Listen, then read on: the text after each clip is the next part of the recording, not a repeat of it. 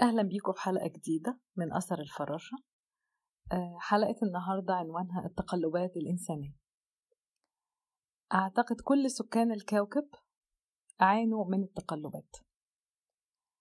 آه، بس هي الفكرة مين الشخص اللي بيقلب عليك أو بيقلب في التعامل معك طبعا الموضوع ده شائك جدا ومعقد وفيه تفاصيل كتيرة بس هحاول على قد ما أقدر أدي صورة مختصرة عن موضوع التقلبات الإنسانية وإزاي نتعامل معاها. التقلبات الإنسانية هنا شخص بيبقى ماشي معاك طول الوقت بستايل معين وبأسلوب معين وفجأة بتلاقيه شخص تاني.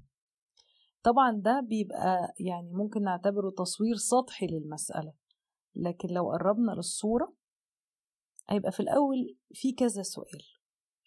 نمرة واحد هو مدى عمق العلاقة معاه؟ بمعنى إن إحنا ممكن نلاقي الطريقة دي مع زملاء لينا. فطبعا فكرة الزمالة ليها حدود. واحد اتنين تلاتة. مفيش داعي يعني تعدي واحد اتنين تلاتة. بالنسبة للزملاء مثلا لو حد من النوع ده وده بيبقى في الشغل يعني مثلا يقول لك اعمل الشغل ده مثلا لو رئيس أو ما إلى ذلك وبعد شوية يقول لك لا لا أنا ما طلبتش كده.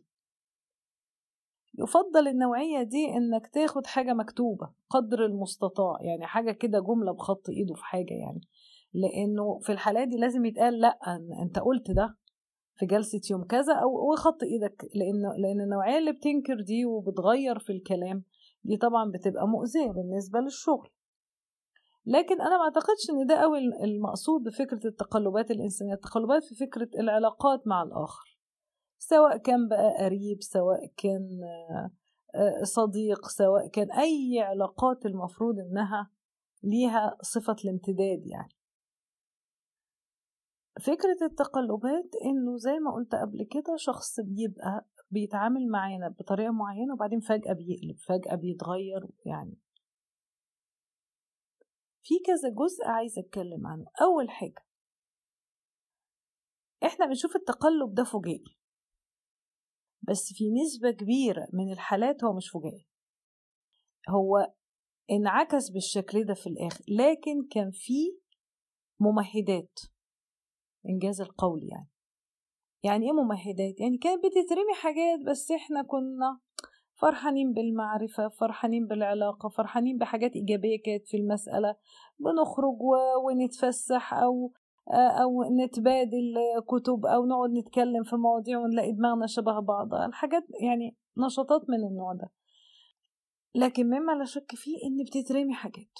هي برضو ما بناخدش بالنا منها. الرميات دي لأنه الحقيقة بالنسبة ليا كمتخصصة القلبات الجوهرية أوي في حياة الناس الأساسية أوي بتبقى إن حد تعرض لحادث صادم شديد. لكن من غير ده قليل قوي الحالات اللي ممكن تتغير.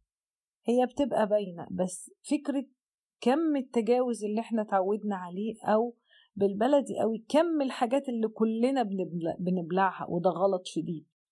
في حاجات لازم فكرة التغافل دي واردة وده مبدأ أساسي في تعاملاتنا لو عايزين نبقى مع يعني مع سكان هذا الكوكب لازم التغافل. لكن في حاجات لما لما تربطها مع بعض تكتشف إنه لأ يعني كان في بوادر لأنه في فكرة القلبات دي. حتى أحيانا في التهريج أحيانا في كلمة كده مش مقصودة أحيانا في نظرة بشكل معين بس طبعا ما بتبقاش حاجة واحدة لكن أحيانا بيبقى الموقف من شدته بيبقى كفيل إنك إنك تاخد حذرك من الشخص ده. زي ما بقول لكم فكرة التقلبات في العادي غالبا غالبا بيبقى ليها بواتر ما بتبقاش حاجة بين يوم وليلة صعب جدا بين يوم وليلة. لكن مساحة التسامح أو مساحة آه، التغافل الساذج بقى لأن مقصودش هنا التغافل زي ما الدين بيقولوا لأ ده تغافل ساذج يعني شغال عمال على بطال وأنت مش واخد بالك أو أنت ما أنتيش واخدة بالك من إن في تفاصيل. كلنا كده نفكر إنه لو في علاقات وفجأة اتقطعت لأ ما بتتقطعش فجأة. هو بيحصل إن في أحيانا لكن دي أحيان قليلة جدا نادرة الحدوث. لكن في الأغلبية فعلا في تعاملنا مع الآخر لا بيبقى فيه بوادر تبين إن في حاجة مش مظبوطة إنه إنه لما يحصل لي حاجة حلوة يعني شكل كده ما كانش سعيد وقف شوية قبل ما يقول لي مثلا مبروك على حاجة أو أو كلم حد حوالين حاجة كان ممكن تساعدني في حاجة وبعدين دخلني في حاجة تانية يتوهني فيها كده علشان ما ركزش في حاجة فيها مصلحتي. في حاجات يعني لو لو إحنا راجعنا بس تعاملات بس للأسف ما بنبقاش طول الوقت بقى مركزين في التفاصيل يعني لكن بتبقى اترمت حاجات. طيب عرفنا إنه إنه الشخص ده عمل الموقف اللي بين إن عنده التقلبات. إلى أي مدى التقلبات دي خطر علينا؟ بمعنى لو في نوعية كده عندها يمكن أكتر في الستات فكرة التقلبات المزاجية فجأة تلاقيها بتضحك وبعد شوية تتقلب وتبقى عصبية وتزعق على حاجات. ماشي. لو لو المستوى ده من الهبل ممكن نعديه يعني ما لو هو مش مؤذي لو مش بيأذي حاجة نقول آه يعني في حاجة في دماغها كده على خفيف لكن في جوانب تانية في حياتها كويسة ممكن نتعامل معاها. لكن لو اكتشفنا إنه نوعية التقلبات وحضراتكم بقى اللي ممكن تعرفوها يعني في التعامل مع الآخر نوعية التقلبات إنها بتأذيكي لا هي مش تقلبات هو هو جات لها الفرصة. يعني ناخد بالنا برضو فكرة إنه الدنيا ليه بتبقى حلوة؟ أحيان كتير الدنيا بتبقى حلوة لأن ما حصلش حاجة مهمة جدا حطوا تحتها أو حواليها دوائر حمرة كتيرة جدا تعارض المصالح. فعلا لما بيحصل تعارض المصالح بيبلج بقى المعادن وتقدري تصنفي فين الماس وفين الصفيح. لما حصل الموقف ده هنا هيبان الشخص وهنا ممكن بقى القلبة هنا هي مش القلبة هي بيبقى وشه الحقيقي اللي انت ما خدتيش بالك منه لأنه كان الحاجات اللي بينكم حاجات خايبة. يعني إيه خايبة؟ ما هياش مصالح كبيرة ودي بنشوفها دايما وإحنا لسه عيال صغيرين في مدارس في جامعات فما فيش يعني مصالح رهيبة لكن مثلا لما تيجي على المستوى المهني بتبتدي تبان صراعات بشكل معين بتبتدي تبان لما تبقى في فرصة وحد يروح مطيرك من شغلانة علشانه أو أو يأذيك عند الرئيس بتاعك أو ينقل كلام أو يأذيك يشد ملف ممكن يوديك في داهية وأنت مسؤول عنه. هنا بقى هي مش فكرة قلب. ناخد بالنا المصالح هنا هي من أهم الميكروسكوبات اللي بتكشف لنا نوعية الأشخاص اللي بنتعامل معاهم. وفي الحالة دي لأ القلبة دي تعني ببساطة شديدة جدا إنه القناع وقع لأنه الظروف بقت متاحة إن هو لازم يقع ما ينفعش يفضل دلوقتي. لكن قبل كده زي ما بقول لو مفيش تحديات كبيرة مفيش خدمات كبيرة مفيش منافع بشكل معين أهي الدنيا ماشية وقاعدين بنضحك مع بعض عادي ونخرج ونتفسح والحاجات السطحية الهايفة لكن نادرا لما تيجي المصالح فعلا الوشوش بتبان على حقيقتها. طبعا ده بيبقى شكله بالنسبة للشخص اللي هو بيقرأ الموقف بيقولك إيه ده ده ما كانش كده. شوف السياق اللي كان قبل كده شكله لطيف ولذيذ وشوف السياق اللي بعد كده. هنا هتحس إن مش قلبات لا أنت ما كنتش فاهم الشخص كويس.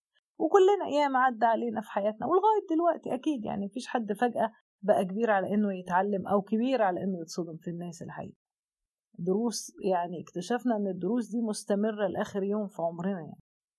إنه فعلا شخص طول ما الدنيا لطيفة مفيش مفيش صراعات على أي حاجة مهمة لا هو هو لذيذ وجميل. لكن أول ما يبان حاجة تانية أول ما يبقى وده غالبا لما يبقى فيه خير جاي للشخص التاني. بغض النظر عن شكل الخير ده تلاقي المسألة. لو هو مثلا في حاجة ممكن يحصل تصارع عليها إن حد ياخدها. غصب عنه لازم الأقنعة تقع. ده جزء كبير من التقلبات على فكرة لأنه زي ما بقول لكم البني آدمين ما بيتغيروش إلا في حاجتين غالبا.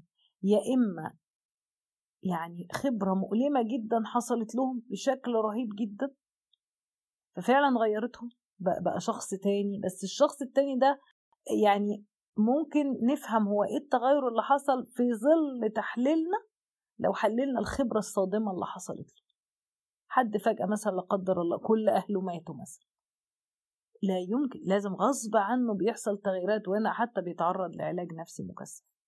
ده ده حالة من الحالتين اللي هو فكرة الحق يبقى فيه موقف صادم شديد الوطأ على الشخص. وهنا معظم الناس لو حصل ده لأ بيحصل تغيير جوهري. الحاجة التانية بقى مش إنه إنه حدث زي ده لأ تحصل تراكمات.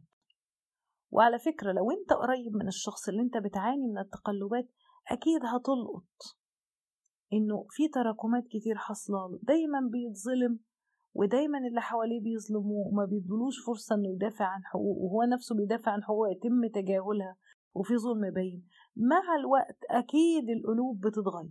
وأكيد هينعكس ده على تصرفاته. فقدر بس من العمق شوية في فكرة التقلبات. غير الحالتين دول لأ. البني آدمين مش فجأة ما بيحصلش ده. لأ بتبقى في بوادر بس إحنا بنهمشها كده. ما بنعتبرهاش مهمة قوي. يعني ما هياش مهمة في تقييمنا للشخص لكن للأسف التفاصيل الصغيرة دي لما نربطها سوا بتبقى نتيجة طبيعية. لكن طبعا بقى في مصلحة كبيرة بقى في حاجة ممكن الشخص يتكسب منها. آه للأسف الشديد أنا مش سعيدة بقول ده بس تقريبا أكتر من 90% من البشر حاليا لو أنت واقف في طريق مصلحته هو مش شايفك. يعني هو هيدوس عليك ببساطة شديدة جدا وهيعدي ياخدها. يعني حد أدنى أنا بقول 90% طبعا من حق الناس تختلف معايا من حق الناس تتفق معايا لكن لكن دي وجهة نظري اللي بعرضها زي بعرضها في كل حلقات أثر الفرج. بس ناخد بالنا من الجوانب اللي إحنا تجاهلناها لأنه التجاهل هنا مش صح. وفي الحالة دي هنقدر نفسر هو إيه اللي حصل ونهدى بقى. ونهدى وسبحان مقلب القلوب. وشكرا.